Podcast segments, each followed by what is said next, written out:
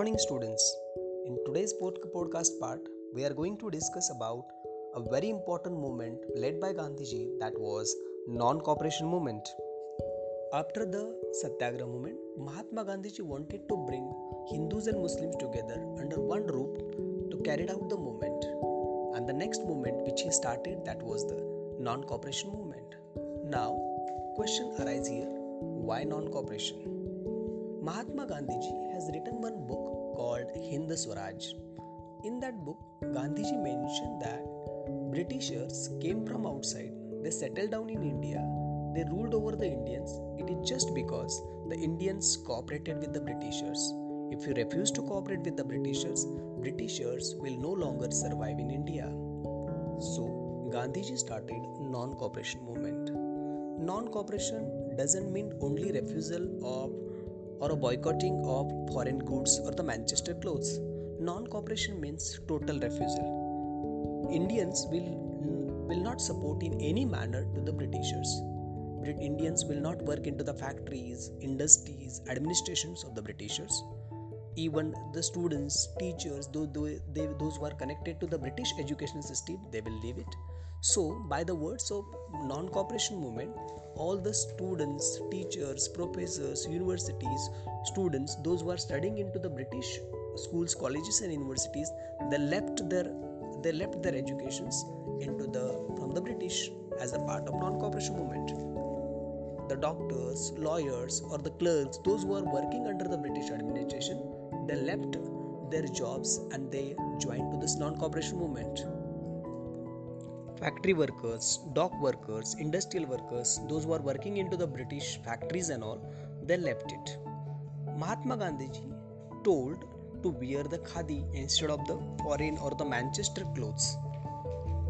How non-cooperation movement was a most powerful and a important movement. It shows that the sale of the foreign clothes of the Britishers has went down from 102 crore to the 57 crore in one year. year.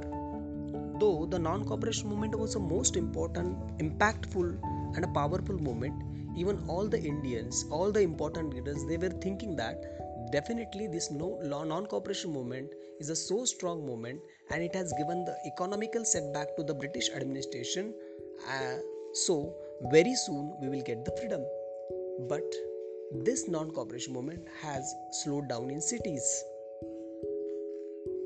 because Mahatma Gandhiji told the people to wear khadis, but in the market, khadi was more expensive than the Manchester clothes, and the poor people couldn't afford the khadi though they wanted to purchase it. Next, as per the non cooperation movement, students, teachers, professors they left the schools, colleges, universities, but the parallel Indian education system was not available. So, again, the people students teachers they rejoined to their previous educational organizations. At the same time industrial workers factory workers they left their jobs and they joined to the non cooperation movement. But unfortunately jobs were not available for these people so they rejoined to their previous work because to support and survive their families. But among all this movement non-cooperation movement was the most powerful movement and everybody was hoping that very soon we will get the freedom. But there was one incident took place and the gandhiji switched off this movement. A peaceful procession was, was carried out in Chauri Chaura which was attacked by the policemen and these volunteers they burned the police station with an anger. Into that 22 policemen were died and the gandhiji thought that now, this non cooperation movement is taking a violent turn, so Gandhiji decided to switch off, called off this non cooperation movement. So, in today's part, we discussed about non cooperation movement. Why the non cooperation movement? What are the activities of non cooperation movement? Why the non cooperation movement has slowed down in cities? And why non cooperation movement has called off by Gandhiji? Thank you.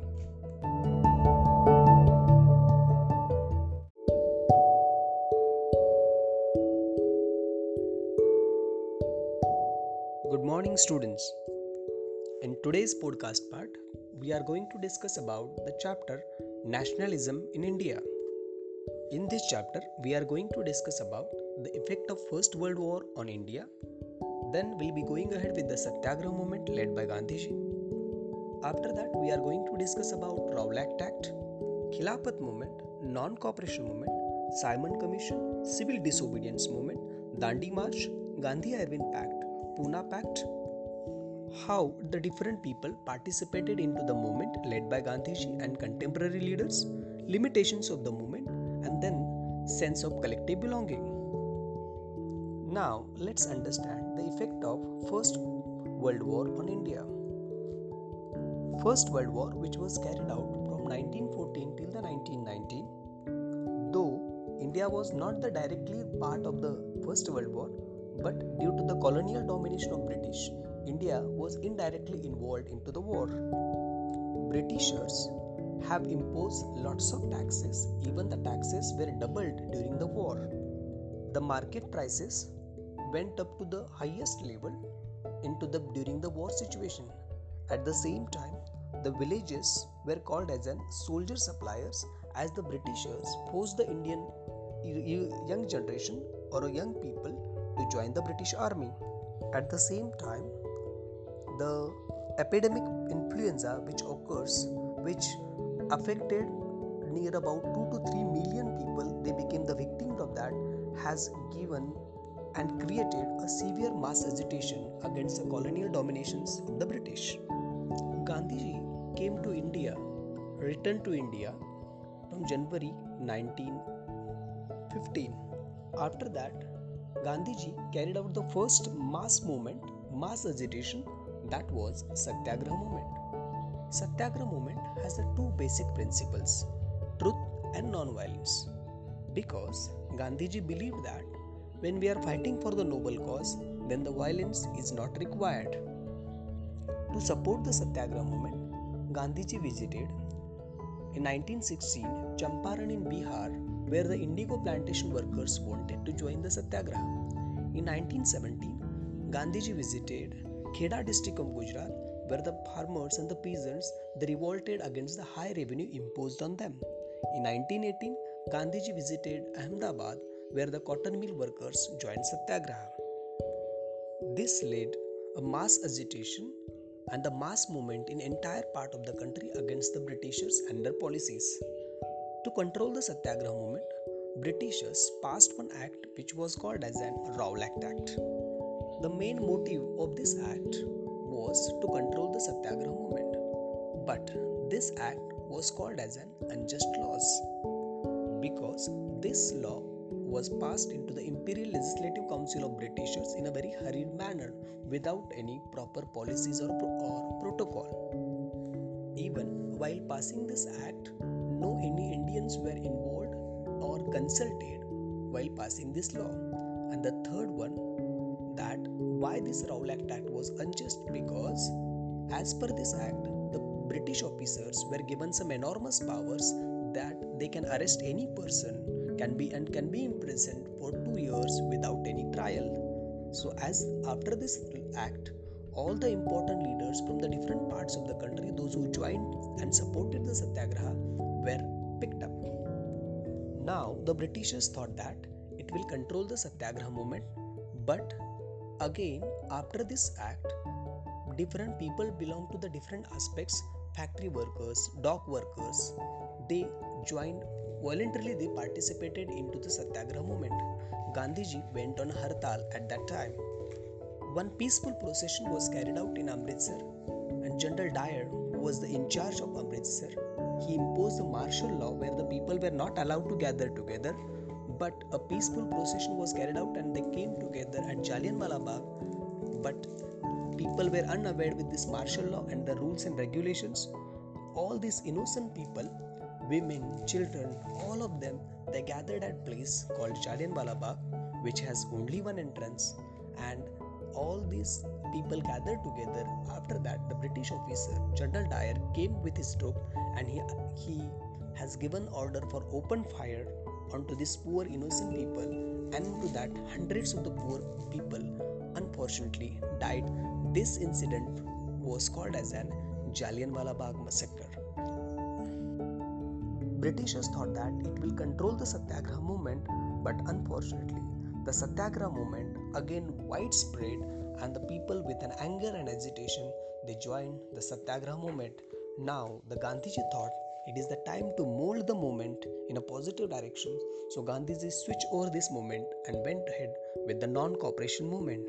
In next part, we are going to discuss about non-cooperation movement. Thank you.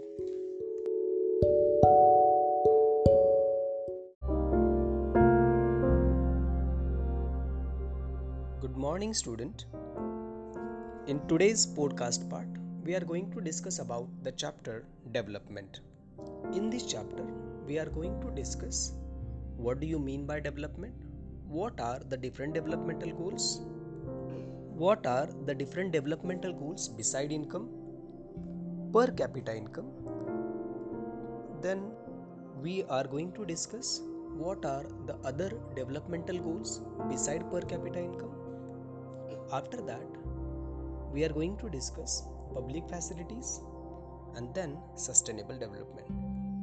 We always define development means progress, development means enhancement, development means growth in all social, political, economic aspects of the life. There are three developmental goals.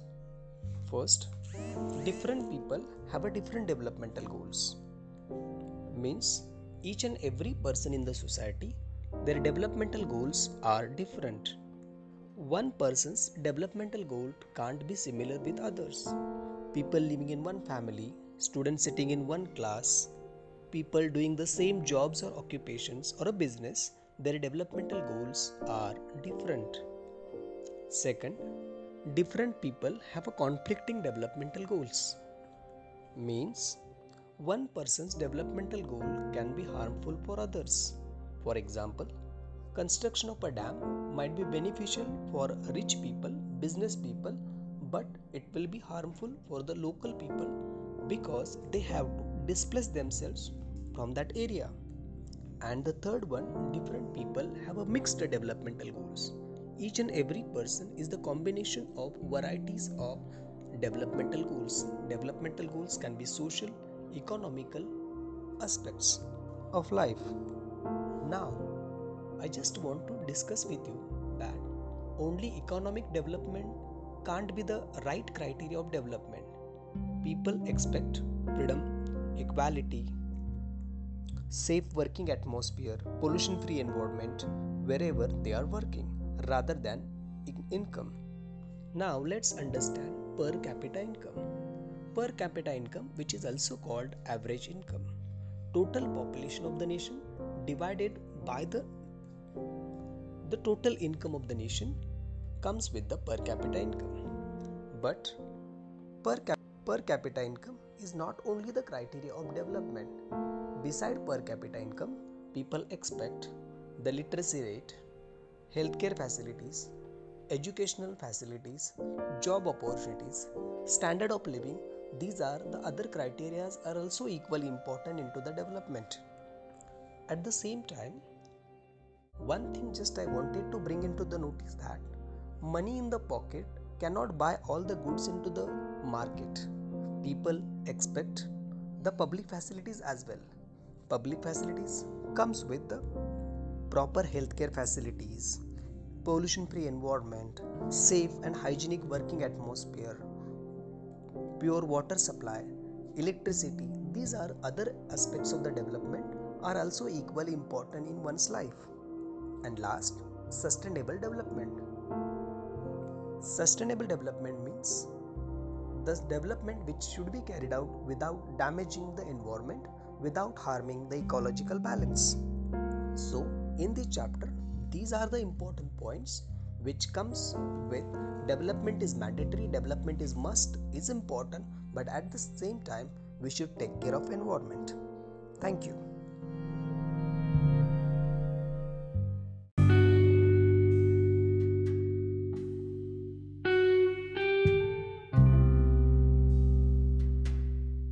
Good morning, children. I am Sachin Mane.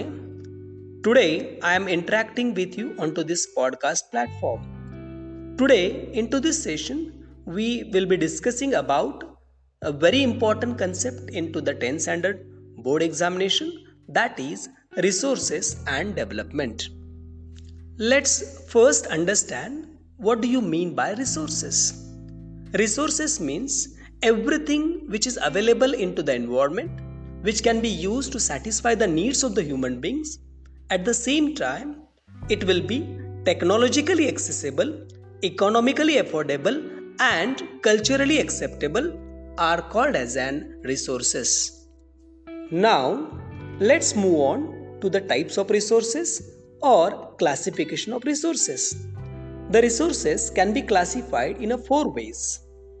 The classification of resources based on the origin, based on the exhaustibility, based on the origin, and the resources can be classified based on the status of development.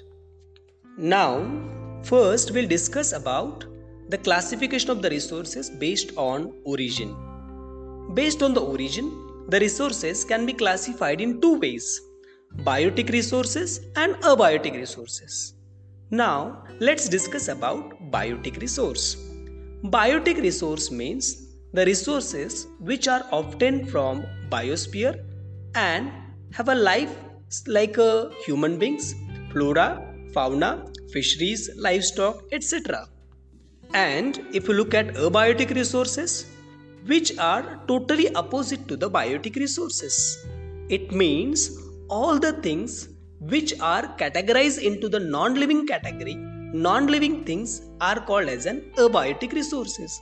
For example minerals metals rocks soil etc now let's move on to the next category of the resources. The next classification of the resources based on exhaustibility. Based on exhaustibility the resources can be classified in again two ways renewable resources and non renewable resources.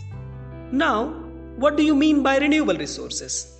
Renewable resources means the resources which can be renewed, reproduced, regenerate, recycled are called as an renewable resources. For example, solar energy, wind energy, water, forest, wildlife are called as an renewable resources. And non-renewable resources are totally opposite to the renewable resources. The resources which we get which if you use it it get exhausted into the nature which cannot be reused recycled regained reproduced after the use. These resources are we know it very well these resources are the fossil fuels. Once it is get used it cannot be recycled. Now let's move on to the third category of the resources now, into this, the resources can be classified based on ownership. Based on the ownership, the resources can be classified in four ways individual resources, community resources, national resources, and international resources. Now, let's understand what do you mean by individual resources. Individual resources which are owned, controlled, and managed by privates pri- privately or individuals. For example, plots, houses, agricultural land, ponds, water, or pasture lands are the categorized into the individual resources. Next, let's understand what do you mean by community resource. Community resource which can be accessible for all the people in a community. Actually, in a public parks, picnic spots, playgrounds, there are various places where all people into the villages or in urban areas they access, they can access it they can use it and they can lead their life. So these resources are called as an community resources. Now let's understand what do you mean by national resources. Actually technically whatever the resources comes within the limits of the nation are the parts of national resources roads, canals, railways, all public transports, industries, agricultural land, forest, wildlife, mountains, plateaus, each and everything comes into the political boundaries of the nation are calculated, are used, are known as a national resources. Beyond that, in oceanic part, into the coastal areas from coastal region till the 12 nautical miles 12 nautical nautical miles means it is the measurement which is used to measure the distance of the sea level sea distance. So these 12 nautical miles means approximately 19 kilometer from the coastal areas can be used by that particular nation. So this is also named as national resource. Let's understand what do you mean by international resource international resources means there are some international institutions which regulate some resources. The ocean, the oceanic resources beyond 200 nautical miles of the which are called as an exclusive economic zone belong to the open sea no individual country can control can exercise can put a power over those areas where any country can access those resources beyond 200 nautical miles to obtain the marine wealth are called as an international resources. Now let's understand the classification of the resources based on the status of development. Based on this status of development, resources can be classified in a four ways.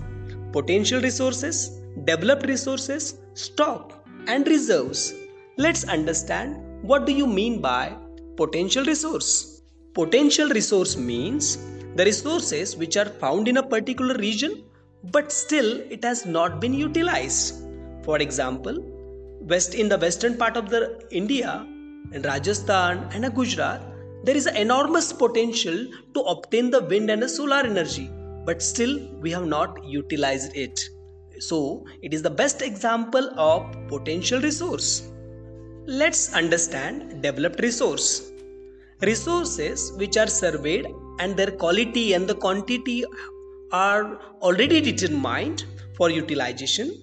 These developed resources are entirely depend on technology and the feasibility of the resources. These developed resources are already developed, people are using on the daily life.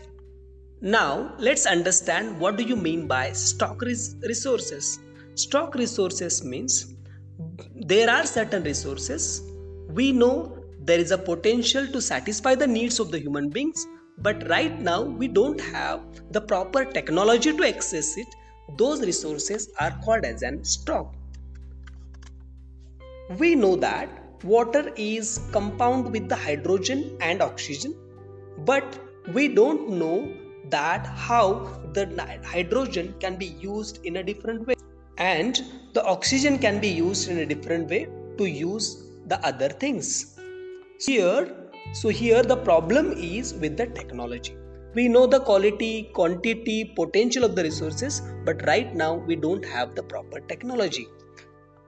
And last the resources which are classified based on the status of development are called as an reserve resources these resources which we are using day to day life but unfortunately due to the overutilization of these resources these resources are getting depleted into the nature.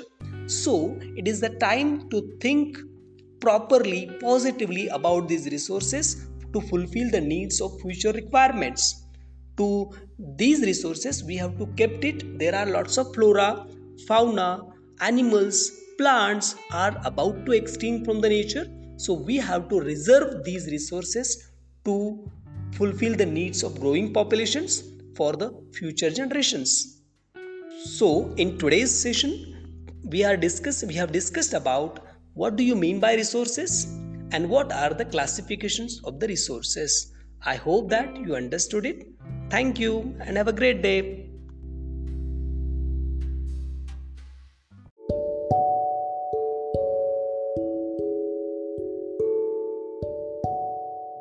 Children. I am Sachin Mane, your social science teacher.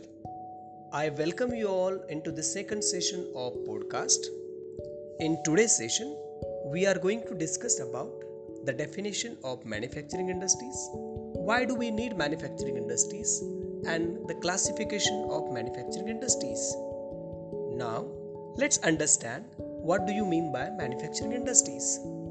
If you look at sugar from sugarcane, clothes from cotton, paper from wood, iron from iron ore. In all these process, the production of the goods in the large quantities after processing from the raw material to more valuable product is called as an manufacturing. Now, let's discuss about the need of manufacturing industries. Why this manufacturing industry is required for an economy. It is necessary to understand that for economic strength of a country is measured from the development of manufacturing industries. It is the backbone of our economy. Next, manufacturing industries reduces the dependence of people or the employment on agriculture sector. At the same time, manufacturing industries create generate maximum job opportunities for the people.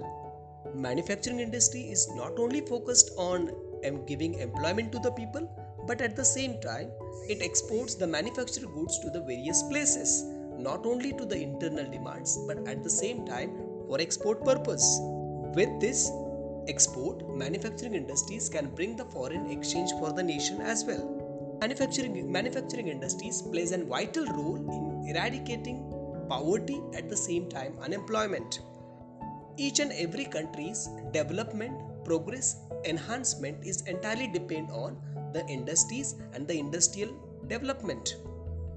So, while seeing all these things, we can understand that manufacturing industries are very important for the development of the nation and it plays it plays a very vital role into the economy if we go ahead with the classification of the industries, we can understand that the industries can be classified in various ways. Now, the classification of the industries based on the raw material, the industries can be classified in two ways agro based industries and mineral based industries based on the raw material. If we classify the industries based on the role which was played by the industries, the industries can be classified again in two ways basic industries and another is consumer industries. If you look at the capital investment by the industries, the industries can be classified again in two categories small scale industries and larger scale industries. If you classify the industries based on the ownership, we know it very well the industries can be classified in four ways public sector, private sector, joint sector, and cooperative sector. At last, the industries can be classified based on the bulk and the weight of the raw material as well.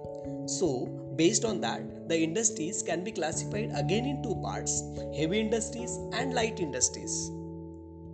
Now, let's discuss in detail on the basis of raw material how the industries can be classified agro based industries and mineral based industries. Now, let's understand what do you mean by agro based industries industries which requires the agricultural produces as a raw material for example cotton jute silk textile rubber sugar tea coffee. As a raw material these industries are called agro based industries. Whereas industries which requires the minerals as a raw material those industries are called mineral based industries. For example iron ore steel cement aluminum machines other industries. If we look at the industries, the role which is played by those industries, the industries can be classified in two ways basic industries and consumer industries. Now, let's understand which industries are called basic industries. Industries which supply their products uh, as a raw material to the other industries are called as an basic industries. For example, iron and steel industries, copper industries, aluminum industries, are the examples of it. And the industries which produces the goods directly to the consumer, directly sold it into the market, those industries are called as an consumer industries. For example, sugar, toothpaste, paper, fans, electrical things, food items, lots of industries can be categorized into this. On the basis of capital investment, the industries can be classified in two ways small scale industries and large scale industries. Now, let's understand what do you mean by small scale industries. If the investment is less than 1 crore in an industry, then this industry can be called as an small scale industry. These industries requires less number of people these industries for example gur industry or you can say uh, the industries which requires less number of people at the same time these are the small cottage industries large scale industries if the investment is more than 1 crore rupees these industries are known as an large scale industries. These industries requires the labors in the large quantity at the same time. For example cotton textile industries sugar industries many large scale industries can be a larger scale in industries. On the basis of ownership the industries can be classified in four ways. Public sector private sector joint sector and cooperative sector. Let's understand public sector industries which are owned controlled operated by government are called public sector industries. For example, BHEL, SAIL. BHEL means Bharat Heavy Electrical Limited and Steel Authority India Limited. If you look at the private industries, industries which are owned, controlled, operated, functions by private individuals or the group of people are called as an private industries. TISCO, Bajaj, Dabur, Reliance are the examples of it. Let's understand what do you mean by joint sector industries. The industries which are jointly run by the state and the individuals or the group of people are called as an joint sector industries. Oil India Limited is a jointly with the public as well as private sector. Now let's understand the industries based on the cooperative sector. Industries are owned and operated by the producers or the raw material suppliers workers or both you can say. These people they bring out the resources they share the profit they contributes into the they equally into the industries. Those industries are called cooperative industries. Sugar industries in maharashtra coir industries in kerala are the best example of successful cooperative industries. And the last one based on the bulk and the weight of the raw material the industries can be classified in two ways again heavy industries and light industries. Now let's understand heavy industries.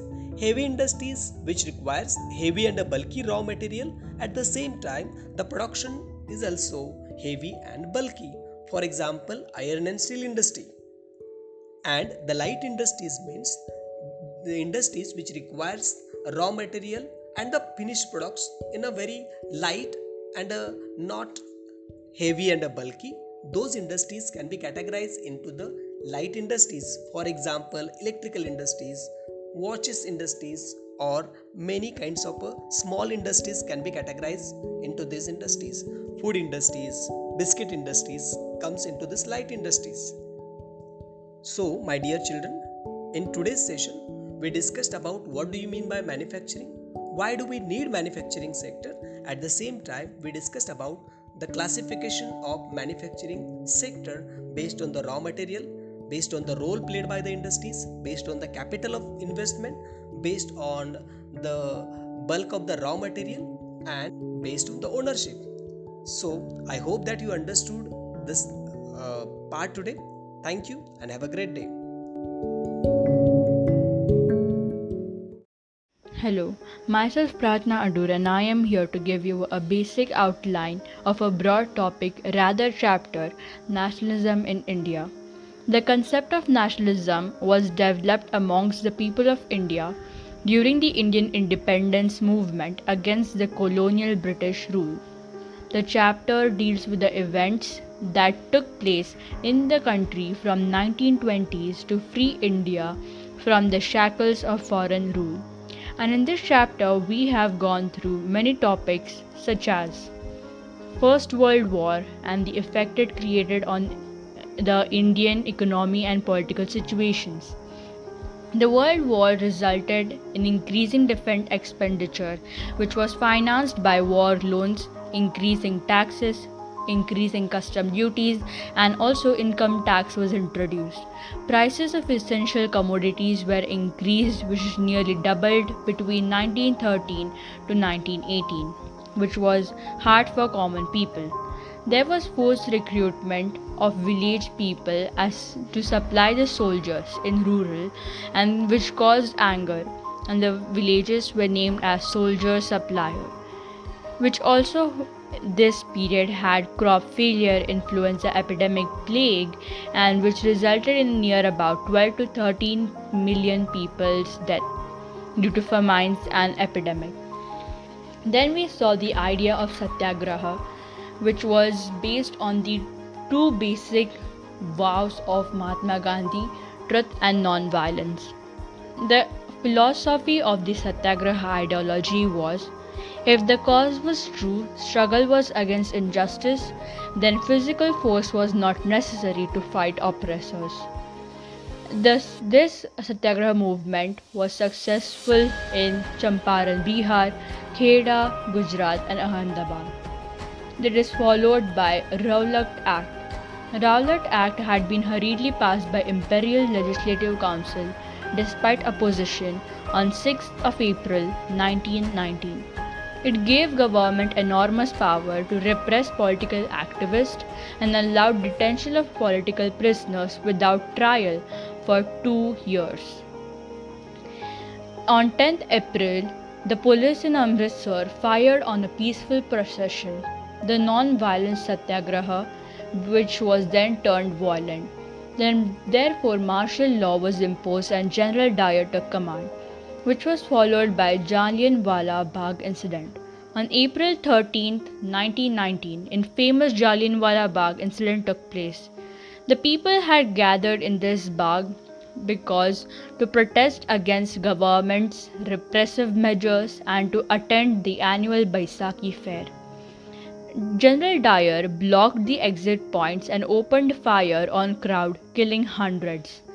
The object which he gave was to produce a moral effect and to create a mm, create in the minds of satyagrahis a feeling of terror and awe, fear. Khalifat movement Khilafat movement. On the First World War, there was defeat in Ottoman Turkey, which was ruled by the Ottoman Emperor and also the spiritual head of Islamic world, the Khalifa. To defend himself, the Khilafat movement was or committee was formed in Bombay in March 1919, which was led by the Ali brothers, Muhammad Ali and Shaukat Ali, which is then fo- followed by the non-cooperation movement. In a book written by Mahatma Gandhi, Hind Swaraj, he said that British rule was established in India because of the cooperations of Indians. If Indians refused to cooperate, British rule in India would collapse. And this is the basic concept behind the non cooperation movement total refusal. After this, we were we saw about the movement in towns, rebellion in the countryside, which in which we saw participants participation by peasants, Baba Ramchandra and the Awadh Kisan Sabha participations by tribals, the Swaraj and plantation, Simon Commission, the Salt March, and the civil disobedience movement. At end, I will conclude by sharing a meaningful thought by our beloved father of nation Mahatma Gandhi. You may never know what results come out of your actions, but if you do nothing, there will be no results. Thank you. Have a great day ahead. This is Pratna Adur, 10th Diamond.